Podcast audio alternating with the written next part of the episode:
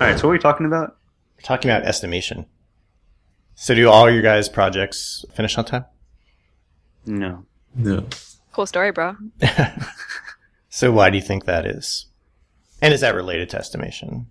So what what is estimation? I guess first. So in prep for the show, I did a few hours of prep, uh, and that was buying and reading the book, uh, "The Art of Software Estimation." Uh, and it's really old, and it's kind of interesting because it's very kind of waterfall oriented, which Mhm. is terrible. But they make the great point that we kind of conflate a lot of concepts when we talk about estimation, and normally when we give an estimate, we kind of end up turning that into a commitment and they did a good job at parsing the language and making sure an estimate is distinct from a commitment, which is distinct from planning, which are all separate activities. I guess the biggest thing that I ran into when I was researching this was what is the difference between estimation and planning. I, I kind of came to the conclusion that estimation is a tool to use for planning. Right. Well, what were the definitions that you were finding? So an estimate is just how long is something going to take. And that can be separate from planning. Like you're not necessarily, you can use the information you get from those estimates to have a rough plan of, of when you're going to launch something. And that from that plan, you can make a commitment to say we're going to launch such and such software by such and such date. So, what are the different styles of planning and estimation that teams that you've been on have used? And I guess what what which ones have we found worked better than others? Well, I think we always end up in projects that, with people pulling us towards waterfall, which ends in tragedy. And waterfall is the practice where you do all the estimation up front and normally kind of skew your estimates to fit into the preconceived plan, The deadline. the deadline. Uh, and, you know, estimating up front is usually a terrible idea because there's no time in the project when you know least than now. And doing a year's worth of estimates, uh, you'll most of your assumptions will have been wrong. So you do all those estimates, you work for a year, and then you turn out that everything was off by uh, like an order of magnitude, and the project just never ends. Is is everything off by one len? Yes. Is it? Is it? But sh- wouldn't your mean- product change in a year's time? Like, why would you estimate that far out? because people have roadmaps, Javon, and all mm-hmm. glory to the roadmap. People are people are in businesses that don't understand software or how software is built. yeah. Managers need something to manage. Yeah, Yeah, and we're specifically talking about like software development, like writing code to fulfill a feature request from a user or product owner. Not, um, I have seen waterfall kind of makes more sense in a in a way like I'm going to buy this enterprise product and there's going to be an integration phase, and that phase will take you know three months because we've done this to 20 other clients, and on average it takes three months. But when you're building software, you're building something that, that literally nobody's ever built before. And it's impossible to know how long it's going to take. So, do you think that like software shops should de- like find a product that they're good at, and then they would stop screwing up estimates? No. they wouldn't be a software shop. Well, I mean, that's a totally different thing of whether um, consultants productize their services. But it is, you can kind of do that. And people kind of do. Like, people kind of know how long it is. Like, agencies say, well, if I'm building you a WordPress website, I generally know how long that's going to take. If it fits these very strict bullet points. Right. So, those are the caveats. And that's the trade off that you get for a sure estimate. And that's why, you know, for those kind of projects, you can usually do like a flat price. Yeah, and like looking back for like the last year of products I've been on, um, none of them are applic- applicable to any other client that I can think of. Like they, they only live and die in that in that organization. And that's generally what makes estimating software hard because we're building things that never existed before. Right. If we built something twice, we would hopefully find a way to reuse it. So I guess what are the different ways in which we estimate? Like I'm most familiar with um, points and user stories. Right. Um, the idea being that on a regular basis, every week or two week or three week sprint, um, the team takes a bunch of user stories that have been written by a product owner and the team together, and we estimate them not based on time but based on complexity.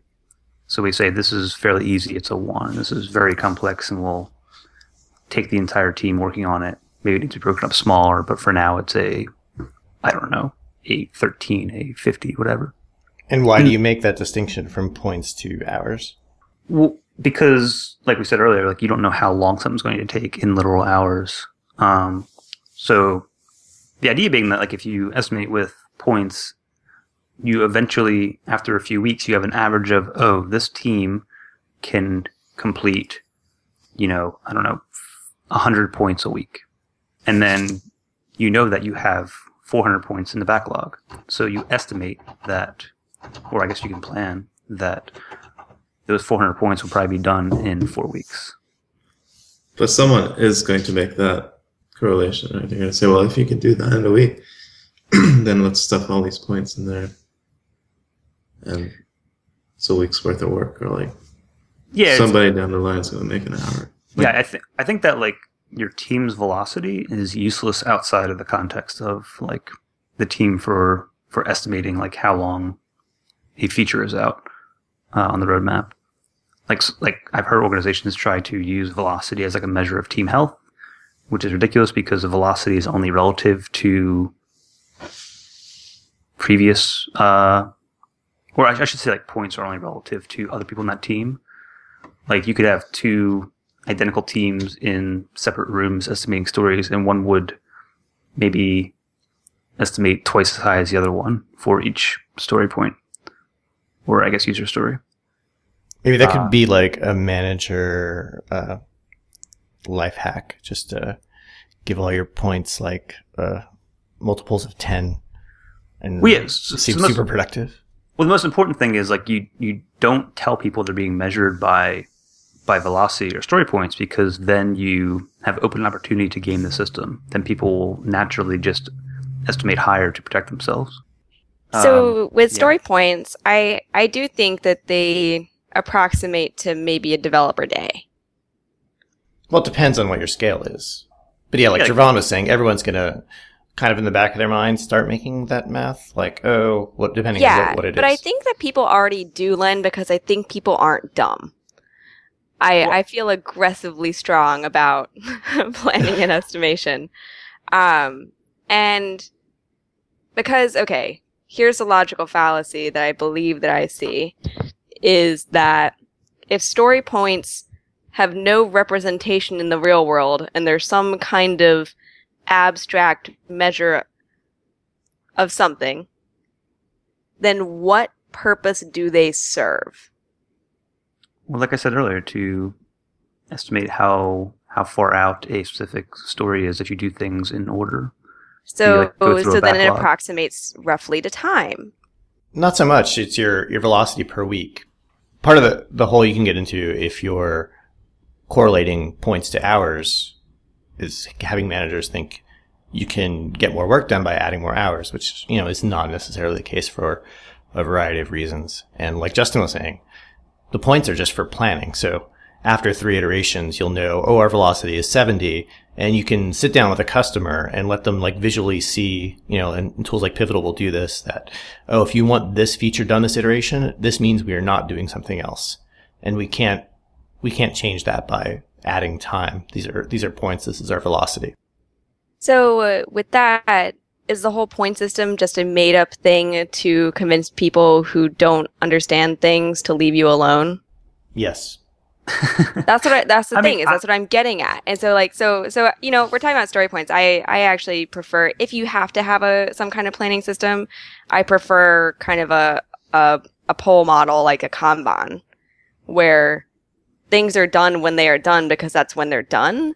It's not, Mm-hmm. but it's like a very hard concept for people to understand. Like, Yeah, I- I don't understand why it's so hard. I really don't get it. I love the lean systems, but part of that could be having a, a product owner who's can be hands off enough and understand things are going to get done when they get done, and we can't go any faster than that. But if you need some some set of planning and, and some way to, to see what features you can do in a week, I think doing weekly sprints and points are, are the way to go. Yeah, and, and you can use um, points along with the Kanban board and have some rough estimate of okay, in the past we've gotten this many points done per per sprint. So this one feature that's way down the backlog will probably be done in three weeks. I will say one advantage I think of the weekly sprint too is just Parkinson's law. So Parkinson's law is that any task will inflate to the time allotted for it. Uh, and with the sprint, you are kind of are kind of are trying to make this commitment that says we will get all these things done in this week. And it's a little bit of a game and it's a little bit of a, a challenge and it's can lead to a little bit of a like literal sprint uh, when you're trying to get things done the night before the sprint ends. And I think that's a good thing to like have just weekly pressure to uh, kick it into high gear and get features out the door. I don't I don't love the commitment model. Like we're gonna get the, these things done in this amount of time because I feel like you're still it's a smaller scale, but you're still at the same issue of like estimating how much how many things you get done in this week. And you know, people have lives. People are sick some days. People we have holidays. Like stuff happens. Like I don't I don't I don't want to ever feel rushed on a Thursday night to get something done for Friday. That's a great way to make terrible decisions. Um, Well, if you make a terrible decision, you'll have technical debt and you- you'll pay that in future iterations. So did you did you guys read that? So read technical debt. Did you all read that article? I'm sorry, I probably didn't put it in the chat or on the board, but that was technical debt 101 on Medium. I did. Oh, cause cause Justin posted it. Cool story. Um, good job, Justin. Uh, so so basically the the thing in that it, I really, you know, it's one of those things where I feel like on blog posts, you know, let's be honest, we don't always read to the end. Uh, but so that one is I felt like the end was really like the fantastic part because kind of the the point of the article uh, at the very end is that people call things technical debt that are just bad code and just a disrespect for quality. And I really, really liked that point. That if someone writes something that's completely dumb, it is not technical debt. It is just bad code. The technical debt is something different. That Well, I don't think anyone intentionally writes something dumb. They usually I think they do, Javon. I I think your your perspective is perhaps Maybe I too work positive. I think awesome people, people. I from the things that I've reviewed of people in the past, sometimes I have had to say like this is dumb and you know it's dumb. so and you know, I'm no, I'm actually I'm actually not I'm a good code reviewer, you guys. I'm not that I'm not mean, but I mean I'll tell you like it is. So wait, I'm, in, So- I'm, int- I, I, I'm intrigued by this. Uh, I didn't, didn't read that article. It's in my pocket, but I don't understand how yeah, bad, bad let's totally put it in the show notes. yeah. I don't. I don't understand how bad code is not technical debt because it still requires the same remedy, right? It's gonna it's gonna make you slower when you're in that code, and you're gonna need to stop and refactor it. if I'm recalling correctly from the article, it was like a week ago that I read it. Um, the difference is that technical debt is a conscious trade-off for quality uh, and time. Yes. But bad code is and you just- know that you have to repay it. Bad code is just I don't care about this. I'm just going to write it this way. Yeah, because I have some evil looming deadline for no reason. So So instead of like taking out a loan, it's more just like throwing your money away in Vegas. yes, there you go. Yeah, because that's actually one of the the points in the article is that the author takes issue with the these analogies, is saying like actually these analogies don't effectively communicate what we actually mean. It's also it's also a great picture in this uh, article that has Doctor Evil, and it says we'll ask for estimates and then treat them as and then deadlines. make them deadlines. Yes.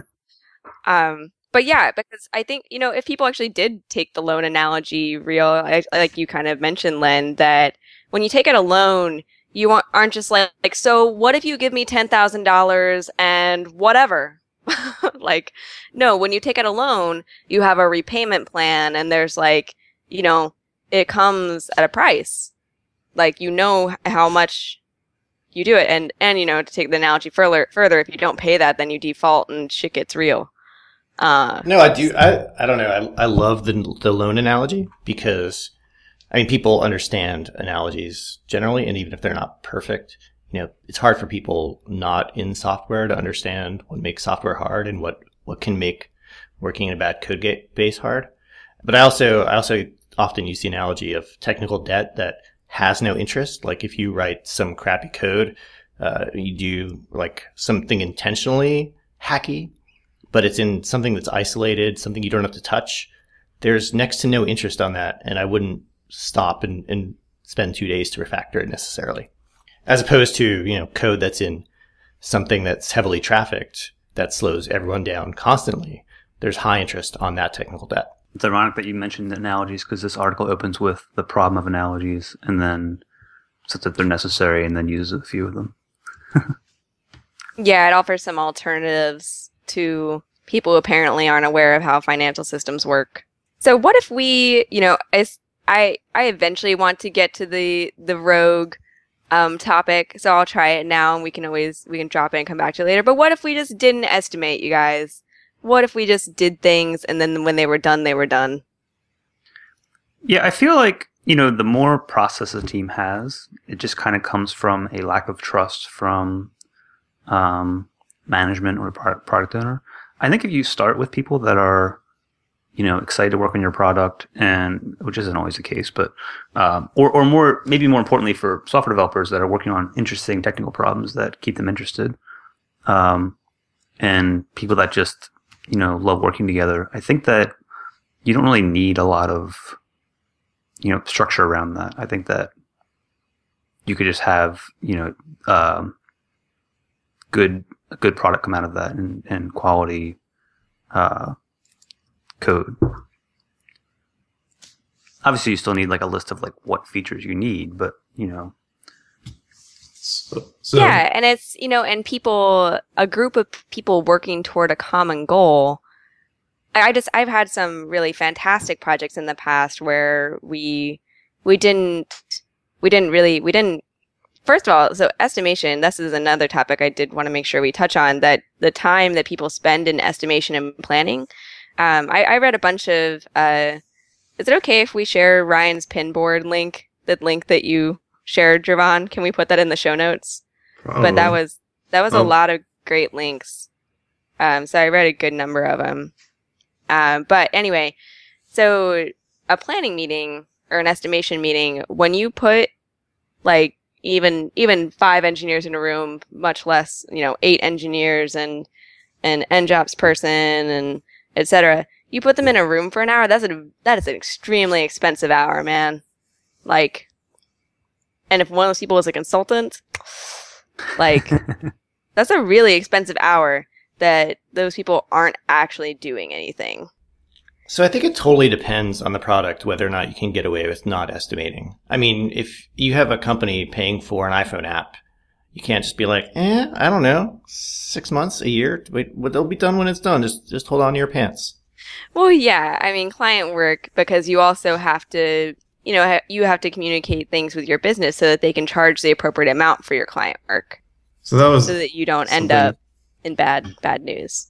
So software isn't only about writing software, right? It's about business. So are we doing a bad job explaining how software works to business people? Or are we just refusing to play the game of business? Because business people need something, and they need to relay something to their stakeholders. So, so business people they need they need value for you know customers to charge them for it, right? Mm-hmm. Um, I think that's what you know, at least like agile um, planning tries to do is deliver the most value as soon as possible. And if you're doing that, like why? Maybe there's like a decision to be made if, if the product's even worth it, if it's going to take a long time. But I think if you can deliver value uh, in a short amount of time, then keep incrementing on that value, um, it doesn't matter so much, you know, how long feature X is going to be out for, you know, N months. I'd much rather have, you know, quality working software uh, as soon as possible and give that to my customers and then be able to deliver them more value as time goes on. So I, I totally agree with you, but how, I don't know. I feel like somebody with unlimited budget would be okay with that, but somebody spending, you know, Well, the, Yeah. the thing with an estimate is it's an estimate. It's not guaranteed. Like, Mhm.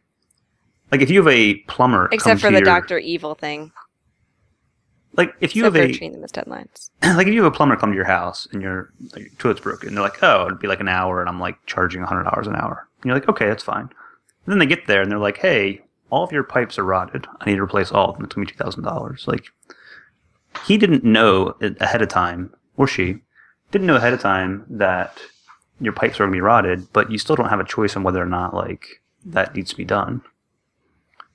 And it's not, the plumber's not at fault for not knowing that. That's a bit of an extreme case, two thousand dollars versus a hundred, but you know, estimates are estimates because we don't know yet. So you can give a, a time frame to a customer and say this is our estimate for how long this is going to take. It could take shorter, it could take longer.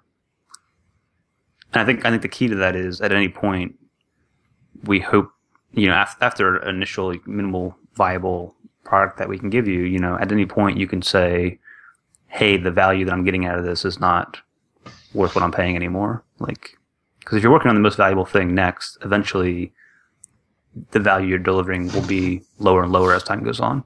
hmm And then at that point, it's usually time to switch to another project. And I, I love the minimal viable product model, but it doesn't always work. There's some products that just need a lot of features to get out the door.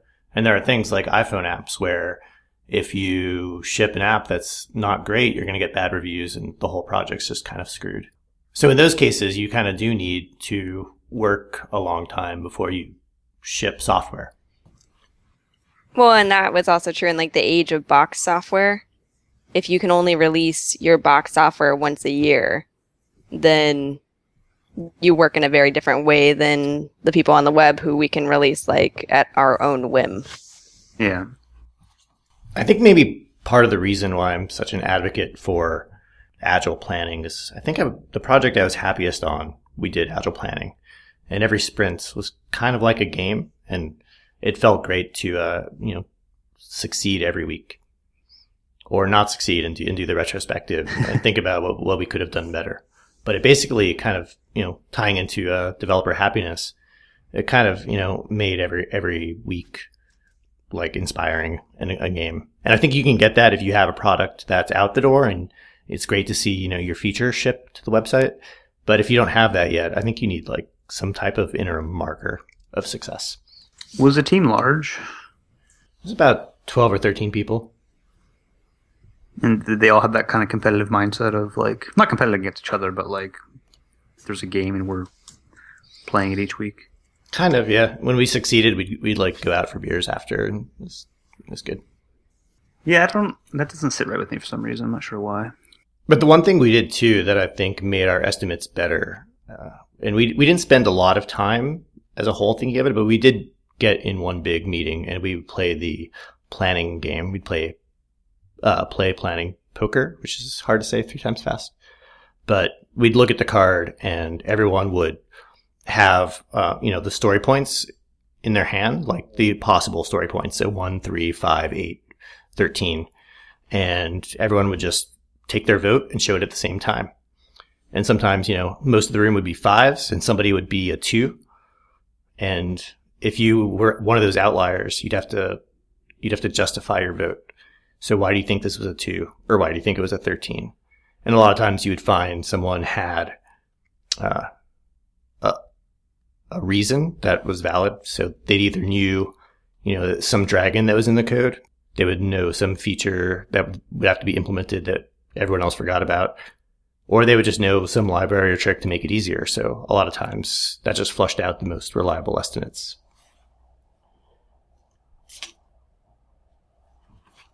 Because part of what makes estimating so hard is that we don't know what we don't know. And we usually are wrong because we overlook something. Yeah, I guess the most important thing for me is that like different things work for different teams and different team sizes. Like you probably don't need a planning meeting with two or three people. Um, you definitely need one with eight to twelve people on a team. Uh, I think that sprint length can also be affected by team size and maybe even the tools they're using, uh, as far as like programming languages and other things. I mean, is, was eight to twelve people? Was that cross functional? Did you have designers on there? Uh, yeah, there's two designers, QA person, project manager. Oh, okay. Because otherwise, it sounds like a ridiculously large team. I've been on teams of 10, en- 10 engineers. I've been on teams of eight engineers, and it's a little. I think it's like kind of like the limit. That's way too big to me. Yeah, at that point, you should probably break up the product to smaller pieces. Yeah, or or a, a focus area of the product. Yeah. So and say like what what what piece of the product should we focus on? What experience should we be making better? And what will we own? I love that on just the four of us, there's so uh, differing views on you know how to estimate and what style to use, like Kanban or Pivotal style or something else, and even like sprint length is seems pretty diverse. Like Glenn, you mentioned you know one week sprints, but I've I've heard a lot of argument for two week because the overhead of even like an hour or two of meetings each week is too long. I've also heard people love uh, beginning and ending sprints on you know Tuesday, Wednesday, Thursday because then you're not like rushing over the weekend and people are usually out on Monday or Friday. Yeah, don't ending sprints on Friday is terrible. Yeah. At the same time, though, it's nice to be done a sprint and not have to think about it over the weekend. And I also have issue with the term sprint and people that do like three or four week sprints. Like you don't you don't quite understand what a sprint means. You can't sprint a marathon. You can try, but good luck with that. You're not going to succeed. So, what are some tools that you guys use to to your estimation, or I guess plot your estimation? Do you mean like project management tools or? Yeah. So, like, what? Where do you put your points, and do you So- write your stories a certain way? I have used Pivotal in the past. I haven't recently. Um, I really liked it. It has built-in support for points and automatically changes your um, like weekly. It, it basically you, you assign a backlog in order, and you assign points to each story, and it automatically determines how many weeks out something is. And as you change points and move stories around, everything in the future weeks automatically changes. Then there are more, I guess, structured uh, programs like Rally or Jira, where it requires intervention to make a commitment for each iteration. Could you, could you explain that when you, you say intervention? So, as I said, like Pivotal automatically moves things into you know future time blocks based Okay. on what's in the current one, um, and the team's velocity. But if you use a another tool that has, I guess, explicit uh, sprints or iterations, it requires somebody to go in and say these are the stories for this iteration, and this is what we're committing to. And then you have the I guess the possibility of like a burn down chart and I don't I don't love the idea of you know a sprint commitment. Um, I, I just feel like people will either rush to get things done or people will not pick up things out of future sprints because this sprint's done. So why why why burden myself? I feel like you can get a nice pace if you just have a constant flow of stories. Well, I think part of it is Parkinson's law, which is a huge ordeal. I mean, if you have a month to do something, generally that thing's going to take a month. Uh, if like if you had all week to like clean your house before your in-laws visited, you're generally not going to do anything the whole week. But if you had an hour and you knew they were coming right now, you would get most of it done. It would be pretty great. And I think it, it kind of enforces Parkinson's law. And part of part of at- wouldn't that happen at any scale though? Like even if you were on a week sprint, wouldn't that just group stories into Wednesday, Thursday? Yeah, but generally you should have stories that aren't a week long. They're like estimated at being three days, and it helps avoid rabbit holes. Uh, it helps, you know, especially it depends on developer types too, but it, it, it helps avoid developers taking a story and doing their own feature creep on it and spending two or three weeks on the same story. And, you know, getting back to estimation, uh, when a manager asks that developer where they are, they always think they're 80% done because everyone always thinks they're 80% or 90% done with everything, always. Like all software's 90% done. So I I think it avoids those kind of traps too. What I'm saying is, if you have ten things to do and you have five days to do it, wouldn't Parkinson's law also apply to that, where you would not do two things a day? You would do more things towards the end of the week. Well, no, you, you need to know you, need those things to get done. You, and you know that there's a, well, depending on what, what you qualify as done, uh, you need to hand those off to QA too as a developer in order for those to be completed for the sprint. So yeah, in, in my experience, the one place I think we did it well, it did kind of burden QA on that last day. Lots of stories came through on the last day, but you know, like I said, it was a little bit of a, a game too, and people were inspired to do it. So I guess- I also like just want to throw it out there that not everyone is a procrastinator. I'm actually not. Uh, so uh, everyone has procrastination tendencies, but uh, but not everyone waits until the last minute to do things.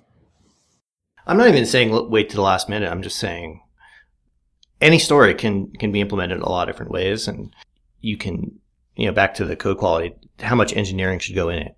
And I guess in, in planning poker, you kind of make a commitment that this is the level of of work we're putting into this feature, and I just appreciate that. So, what do you guys think about about uh, flat rates for projects? No, I like Wait. flat rates. we're talking about consulting specifically. Well, that's a form of estimate too, right? You could say I'm going to build you X product for X dollars. I like flat rates. Um, I mean, when I've done consulting, I've been surprised at how much people, how much clients prefer flat rates. Uh, so honestly, you can give them a number that's a lot more to you, the consultant's advantage, because then whenever you're done with it, so because it's flat, when if you finished early, you made more money per hour. But that happens to you. That Yes. Um, because maybe I'm great at estimation, you guys. Well, so, so Uh, that is like one Doing the next episode by myself. where it works out well for the consultant. But like, I feel like a flat rate, somebody always loses. Like, if if you're winning as a consultant, and as far as you know how much you're charging, if you get it done early, then the client is losing more money than they could Er, have. they aren't No. losing. They're paying a flat rate for a product that they got. Er, disagree. And if the product takes too long, then you now are then not you as a making any consultant money. lose because you should have done a better job estimating, yo. Like, and you deserve to lose because you should have estimated better. Or, or you are not a good scope scope creep police. That also happens. yeah. You got to be a good scope creep police if you do flat rate. Yeah, I'm I'm flat rate curious now. I I got burned my first uh, like freelance project ever like 13 years ago. I was just so new and naive, and uh, I we did everything wrong, and I ended up working for like way less than minimum wage. It was like a nine month ordeal, and swore I would never do flat rate again. That's awful. But having having moved from .NET to Rails, I, I I could see the benefits of flat rate. I'm like, why why does Rails help me as a consultant? I can I can build something in Rails in half a day that would have taken me like three weeks in .NET, literally. You know, all these gems we just throw I'd it gets so much I'd also free. say that it, using a framework makes it more of a repeatable process because some of your process is repeatable. Like we were talking about that earlier. So like the about like a WordPress website. And I think that's somewhat true of other frameworks that it takes, you know, about X long to set up a base, you know, framework because it's doing a, a lot of the lifting for you. And then you can spend your time writing the business logic that actually matters. I'd still contend that somebody has to lose in that scenario. that means somebody has to win.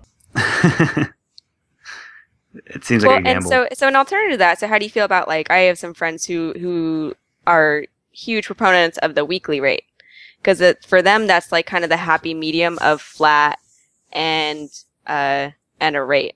Yeah, I actually work for Weekly right, right now, and I like it because you know you get my attention for the entire week, and I don't overwork myself and try to bill more hours than I have to. I think it's a good. Uh, I think it's good. I, I know a couple. I like that because you can't you can't sneak more weeks into the year.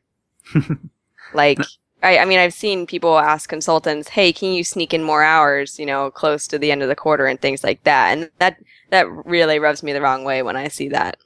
And I think a lot of consultancies have moved to weekly rates. I know um, PromptWorks does or prefers it. Um, ThoughtBot, I think Relevance might as well. or I guess they're Cognitect now. How about do not exceed? So like you estimate and you say, well. You Well, so that's just an hourly. That's just a weekly or hourly rate with a you know parachute for the Limit. client. Like I'm not going to. It, it's it's fixed rate, but the consultant always loses basically. Yeah, I love the, the flat weekly rate because when I bill hourly, like I'll be walking home, I'll be thinking about the client's prod like problem, and I'll I'll just stop myself. I'm like, why am I thinking about this? I'm not billing right now. We have a few minutes left. I think that one topic we should probably touch on is, you know, we talked about like different ways we can estimate and you know track progress and things, um, and how we tell clients what what they're going to get and when. Um, how how do you know if it's working? Like if, if you're in a organization um, that basically says like, hey, do whatever you want as long as it works. Like how do you how do you compare methodologies? Do you, do you develop do you measure developer happiness? Do you measure client happiness? Do you measure That's what I was I was gonna say. I feel like Jervon should bring up his his client or his, his developer happiness thing, or is that you who who likes that a whole lot? Does everyone like it a whole lot? I hope everybody likes it a whole lot. I mean, I do like it, but I also think it's a little patronizing. Uh, but yeah, So I've, I've worked at a, a place where kind of I just had my free reign, and once things got done in a timely manner, and the product was getting shipped or the features were getting shipped, it worked out. But that was just a one-on-one thing. So I guess to answer your question is like, to measure it would be if both people are are happy and just the the milestones are getting hit or whatever the goals of the product are.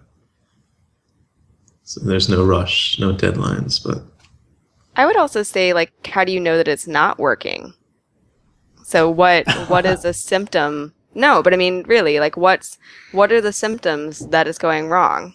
Yeah, if uh, well, first of all, if the client and developers are both not happy, uh, if the software has a lot of bugs, if it's over, um, if it's past its deadline, if you're there every day after over over budget, yeah, if you're if you're not able to keep a sustainable pace, Well, that's what I like about weekly sprints with those commitments too. Is you know if you're meeting them or not, and then you can do the short retro and have everyone's opinion. Why didn't this work? And then you can make little micro adjustments and get feedback every week. Get yeah, I quick think retros are really important. and getting that quick feedback and not realize, oh, we were doing everything wrong for a month. I also think an interesting point about, I mean, Len, your your problem with the the three week slash practically a month long sprint is is that just like life stuff happens within a month, like just people people have a lot of things change, and so the only way that like a a long sprint like that can work is if absolutely nothing changes and like no one gets sick, no one breaks their arm, like and this just this stuff just happens. Right. And I don't even understand. I mean, if, if part of doing sprints is under, understanding your velocity and you do average of three sprints, you know, after three months, you probably have a different composition of your team. So are we ready for picks? Or do we have anything else to add on uh, estimation? I think the answer to this episode is that we have no answer for estimation, just like everyone else. Yeah, I think the most important thing is that everybody is different. Every team's different. Organizations and size of team and the individuals on the team. Find what works for your team. Yeah, but don't use it as a cop out. Like, oh, this works for us, because that's bullshit a lot of the time. So I think so. My pick would be I really like that technical debt article, uh, and then also in when I was so I was actually searching for a joke because I wanted to use um, one of my buddies a few while a while ago had a, a funny tweet. Like this is like a while ago, so I'm impressed I remember it. And it was as an engineer, I want to stop writing stupid user stories.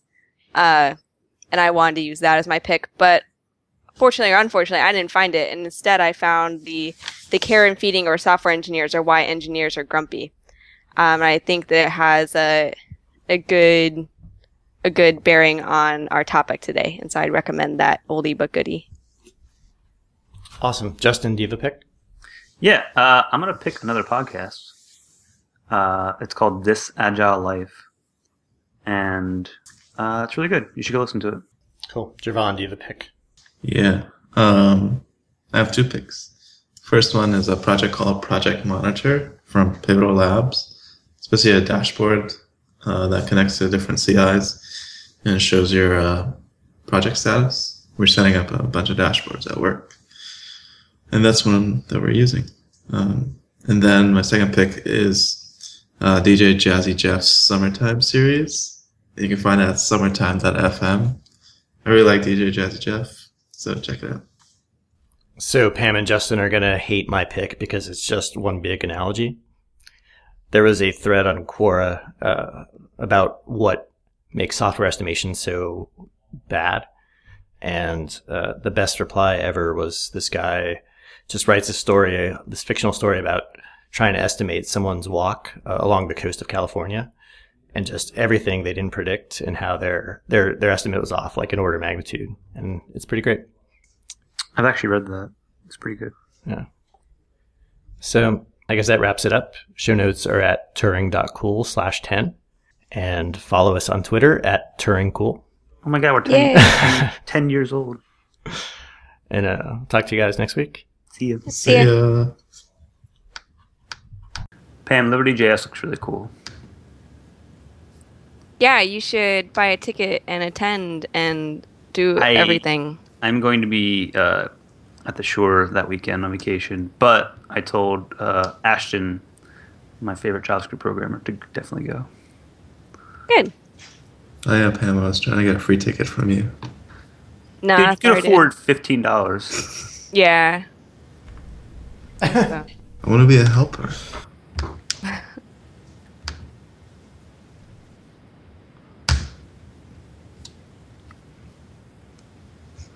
How's the planning for that, Pam?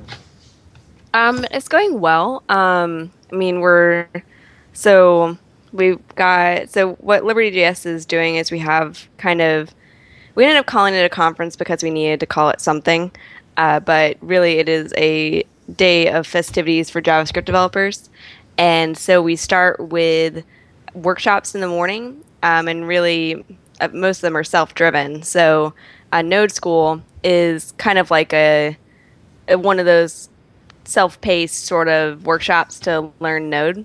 So you'll go through a curriculum that's the same as other Node schools and learn how to use Node. And then Intro to JS will be people be using um, kind of just working through the Khan Academy programming stuff together because actually the Intro to Programming on Khan Academy is written in processing JS. So when people learn to program through Khan Academy, they're actually learning some JavaScript. And then the third workshop is Angular JS, and so their their style is going to be pretty neat because I believe they're going to have a bunch of short speakers going through kind of like the major hot topics of Angular and walking through people, uh, walking people through learning those concepts. So that's going to be pretty neat, and that's just the morning. And then the afternoon is open spaces, so like bar camp style, and open hack. So Unconference. Open hack. yeah. So so I added the the open spaces because I I know that some people are kind of confused by the open hack and then the open hack kind of works at the same time since a lot of people are confused by open spaces. So um, so it should be a lot of fun. Uh, people from Code for Philly are going to come to work on their projects. Some of the Girl Develop It open source fellows are going to come and work on their projects. And so it's a good opportunity for people to learn about open source projects that are out there. And also, um, we wanted to provide a space for people to use the skills they learn in the workshops in the morning because a lot of people, you know, I, I know we've talked about this about like people doing things in their side time. And so, like, there's a good number of people who don't get to to show off the work that they do at their day job and so providing them a space where they can explicitly like say like hey now you went to a node workshop or an angular workshop now go build something with node or angular uh, will be pretty neat and then of course festivities at the end of the day Sounds really cool. yeah so yeah I know it's tricky in the summer just because it's you know you have so many people traveling but i just had this kind of dream of doing a summer event because i wanted to have a large festivity How many people are you expecting? or Um, limiting to? Uh, So we're we're starting at hundred, uh, but you know, it's a it's an impact hub in uh, uh, Old Kensington. So we have a lot of space actually, um, but we want to, you know, for the workshops, we're limited to how many uh, assistants we can have. So because we want to have a good ratio of people helping people out, but that other than that, I mean, it could get big, but just because it's the summer, I don't. I think it'll be a nice, comfortable size that people are going to really like. What's the website for that? That is libertyjs.com, Nice. Justin. Thanks for asking. What if we had called it a day of liberty? a day of liberty. It Um, doesn't have JavaScript in the name. Yeah, no, all JavaScript things have to end in JS, Javon. It's actually a rule. Um, you pick a noun and then you put JS at the end, and then it's a JavaScript thing. Somebody's squatting on the Liberty JS Twitter handle. Oh, that would be me. There's like Chinese characters though. Oh, then it's not me. I thought I did that. Um, but we, we decided not to do a Twitter just because it's extra work. Mm-hmm. Nice. Dang it, you're right. It is someone else. Oh well. I love when you have so many domains, you're not even sure what domains you have. Yeah, I do that for for Twitter accounts sometimes. I used to. I, I, I don't do it anymore. I got I got username scooped on Instagram. I like re got into Instagram like 6 months ago and I for whatever dumb reason when I first joined Instagram, I chose some stupid old username that I had that had nothing to do with like Pam Selle or Pamasaur or any of my brands online. And every single one of my online identities is taken on Instagram literally like Pam Selle and Pamela. uh, I have Pamela Selle now, luckily, but Pam Selle is taken. And it was what hurts the most, Len, is that these people aren't even named Pam. Oh no. So, E- Edna Morcone, who's sitting on my name on Instagram, not cool.